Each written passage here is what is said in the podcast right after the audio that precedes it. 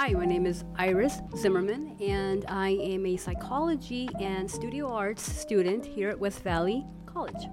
I am absolutely in love with photography. I am so grateful that uh, my professor, Dan Fenstermacher, has really taken me out of my comfort zone, and um, I am excited about my studio arts addition to my psychology degree here at this amazing school.